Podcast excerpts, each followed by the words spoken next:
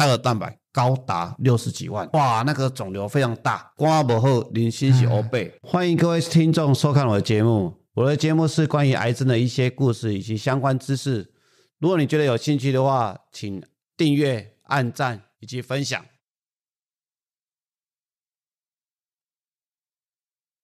听听癌症在说什么。我们最近知道肝癌哈，其实是这个癌症的死亡率第二名。那虽然现在 B、C 肝的治疗进步哦，肝癌的发生率越来越下降，但是呢，还是有很多病人其实是发现肝癌时间都相当的晚。所以今天是要跟我们的听众分享一个四十四岁的男性病患，因为他一开始是没有症状，那后来又上腹有点疼痛。那小便开始有点黄疸，所以后来就赶快送到我们急诊。那后来做了电脑断层之后，哎哇，那个肿瘤非常大，大概十五公分，而且有压迫到这个中央静脉，所以呢，我们就开始住院接受一系列的一个治疗。对。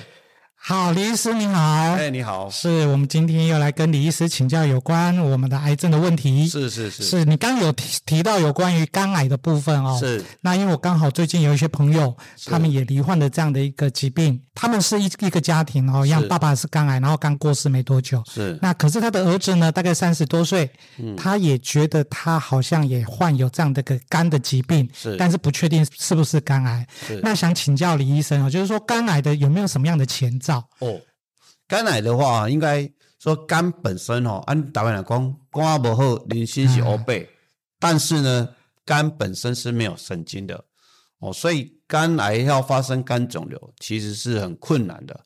那一般发现开始有上腹痛，然后有腹水、黄疸、食欲不振，哇，那这个大概很多时候都是局部晚期的啦。所以真的要靠症状发现肝癌是。比较辛苦，反而应该是我们这个病友应该去了解他有没有是属于肝癌的高风险族群。哇，那这个高风险族群我们应该怎么去看呢？哦，这个很好，就是说如果病人有 B 肝或 C 肝的带源的，像有些常常看父亲喝酒，小孩子也会跟着喝酒。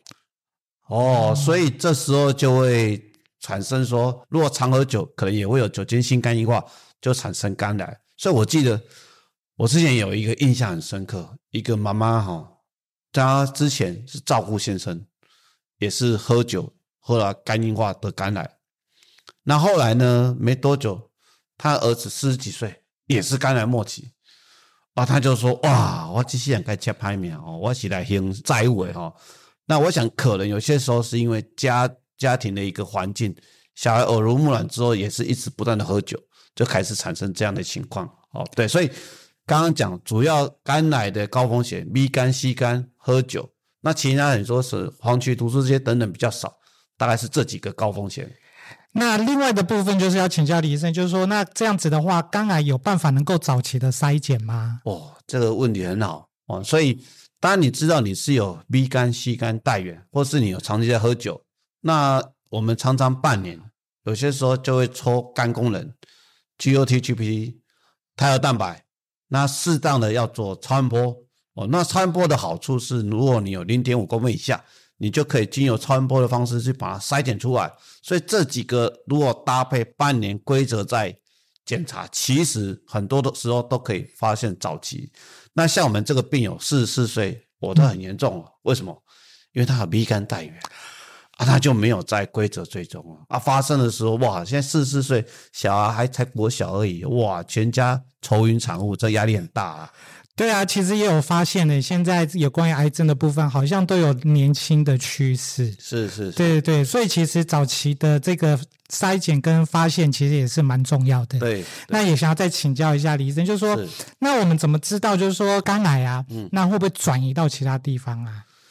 诶，会不会转移？主要是要靠影像检查啦，哦，所以当你说真的要有症状，哦，你说肝癌合并肺转移、啊腹膜转移、骨头转移，几率不是没有，但是都很严重，哦，所以当有发生转移，其实都很严重。那这些都要靠影像学的检查，包括电脑断层，包括说所谓的骨头扫描，来诊断出它有没有骨少、骨转移、肺转移这些等等。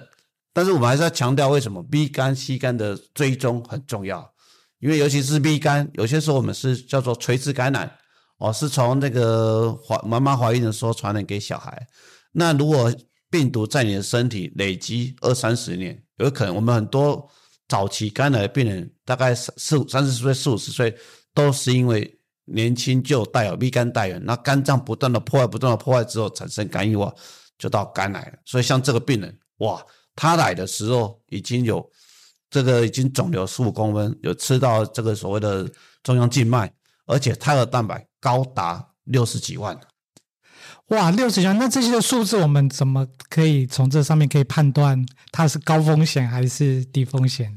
可以判断的出来吗？哦，小编这个问题很好，我先给你一个概念：是胎儿蛋白正常值是七，对，所以你觉得六十几万？哦，那很高，很高啊！对，没有错。所以不是每个肝癌的胎儿蛋白都会高，但是一旦它很高，而且是你看六十几万，这个大家已经都已经破表了啦。这个几乎就已经是会不会变成是已经晚期了，或者是说已经是非常非常高？对，所以肝癌我们会分成早期、局部晚期跟第四期就转移出去了。是。那像如果吃到中央静脉或是不可手术，我们大概已经局部到局部晚期。所以像我们这个病友。后来他大概一发现的时候，已经吃到血管，也不能做肝动脉栓塞，也不能做开刀，也不能做所谓的热平脉电烧，所以只能做局部晚期的治疗，包括说肝动脉化疗，或者是进入到所谓的第四期的标靶跟免疫的治疗。因为我们知道肝癌的细胞大部分都是从肝动脉去提供。所以，只要我们从肝动脉里面去做栓塞，或者是去做化学治疗，这个有机会把这个药物直接打到肿瘤，所以有机会让肿瘤缩小。因为这个病人已经有肝门静脉的栓塞，他所以他没有办法做栓塞治疗，他只能做肝动脉化疗。那肝动脉化疗有两种，一个是从左骨下静脉放一个管子到肝动脉，然后从那边打化疗，去让肿瘤。因为化疗局部浓度高，慢慢缩小。一个是从这个腹股沟放一个永久人工血管，也是从那边打化疗，去让肿瘤有机会缩小。所以这个其实广义性也叫标靶治疗，因为我们知道说，哎，这个癌细胞、这个肝癌细胞都是从肝动脉去得到养分，所以我如果在这个上游这个肝动脉里面去放一些化学治疗，所以肝癌本身。得到化学治疗浓度会很高，控制的效果就很好。那另外一个呢，因为它是直接到肝脏，所以到了全身地方的化学治疗，全身地方的药物剂量相对上就少，所以它的副作用也会比较少一点。对，其实这些都是要仰赖我们的专业的医师哈。是是是。对，那我这边还有一个问题，就是说，因为我们都有听过所谓的换换肝，是那癌症的患者。可以换肝吗？诶，可以换肝，但是要看分期哦。那像如果说你是一期、二期，那在所谓的局部治疗控制不好的情况下，我们是可以考虑做肝脏移植。嗯，但是如果你已经是转移了，或者是有肝门静脉的栓塞，这时候在换肝的机会上就少了，就不大了，就不大。除非我们有所谓叫做 bridge。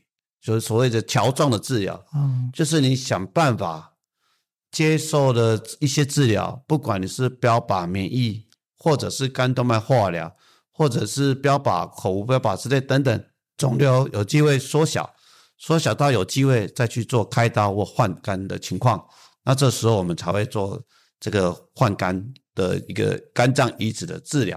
对，是了解，所以其实也不不一定是每一个病患都适合所谓的换肝。是是是是是。那你可不可以再请教李医师？就最后就是说，如果是有肝癌这样的一个症状的话，那有没有需要什么样的注意哪些事情啊？呃，我想这个得到癌症一般都是要几个问题啦。我到底是第几期啊？哦，预后如何？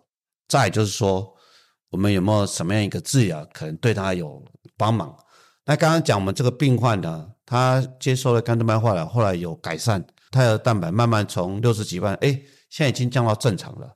那肝动脉化疗，因为刚刚有讲，是因为癌细胞大部分都从肝动脉去提供养分，所以我们从直接从那边做化疗，那全身性的副作用会比较少哦。那我们自己医院的经验，大概这几年做了好几百例哈，那反应率大概可以到一半左右，所以是相当不错哦。但是有些病人当然已经不适合了，有些是肿瘤如果太严重，或者是有远端转移，那这时候做肝动脉化疗其实效果就没有那么理想了。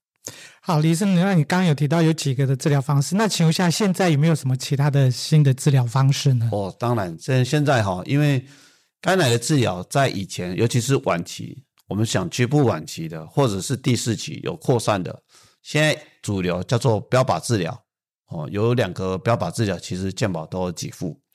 那最近比较新的叫做标靶免疫治疗，我们。除了标靶免疫治疗药物以外呢，再加上一个抗血管增生的标靶，可以增加那个免疫的效果，那可以让肿瘤的控制率更高，大概三成五啊，那有机会延长肿瘤控制，让病人的存活会比较长一点。但是比较可惜的是，目前其实健保没有给付了哦，所以这个样的治疗费用其实是相当的高，一个月可能要十几万哦。真的很高，是是是是，所以其实健康还是很重要。当然了，当然了，当然。那也很谢谢李医师来跟我们分享癌症的部分哦。是是。那我刚好也可以跟我朋友，请他也多注意自己的身体。是。有关于刚所提到的这个肝癌前面的一些症兆，比如说 C 肝、B 肝这个部分。对。好，也是要。所以他不要只是担心，不要担心，不要只是担心，但是都不做什么啊？哦，所以他第一个要确定。第一个，他有没有 B 肝、C 肝？他先去确认这些。对对对对，然后他如果有这样的情况下，要定期的追踪。定期的追踪，对，这个是很重要，因为大部分发现早期的肝癌，发现早期的都是追踪出来的。是，对，像我们刚刚讲过，肝脏跟肺本身都没神经的，一般等你有症状。那都很严重了哈，所以今天就简单花一个时间，是跟大家讲一下这个肝癌的一个相关的一个治疗。好的，谢谢李医师，让我们知道更多肝癌的知识。是，那我这里其实也谢谢了，因为这几年互动哦，之前有跟那个一个这个彩妮啊哦，有接受我们专访，那他最近写一封感谢信来，我想我们也谢谢他，他。她这个真的很有心的一个女生哦，她也我有一个电子书哦，叫做《癌有加法指南》哦，我这个电子书蛮漂亮的哦，里面都是都是她的美照，不要说写真集，都是美照了哈。所以这个很重要哈，这个癌症病友哦，千万不要以为要掉发就好像压力很大，那个心情不好，你可以多用几个发型加法，让自己心情快乐，何尝不可了啊？所以。同一个心情，一个心情就换一个夹吧，哈，那另外一个心情就换不同的夹，不同场合让自己高兴起来，也可以走出去，不要只是陷在那个情绪。那女生有些时候外观会受影响，那你就好好的准备几顶夹吧，让自己高兴，哈。所以我们这个彩妮出了这本书很棒，有空大家可以去上网看一下。OK，那今天真的很高兴了。那彩妮又写一封信了，我想一下哈，我念一下，真的很开心，在二零二二能够认识。如此风趣幽默的你，就是我了哦。那谢谢你愿意接受我的专访哦。我想跟这么漂亮女生也是我的荣幸啊。虽然你让我戴的假发看起来好像不够妩媚哈，哎，不过那一个影片也其实是风评还蛮好的哈。